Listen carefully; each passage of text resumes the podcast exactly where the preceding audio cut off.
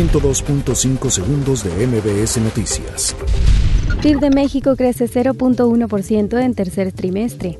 Karime Macías sale de prisión tras pagar más de tres millones de pesos. Alcalde de Chalco se tomó fotos y dio aventón a su agresor. Juez Delgadillo Padierna libera a otros tres detenidos en Tepito. Reforma sobre recorte a partidos divide a diputados. Avanza en comisiones. Gómez Urrutia presenta iniciativa para regular la subcontratación. Morena y P A N buscan crear ley para reglamentar ferias itinerantes en la Ciudad de México.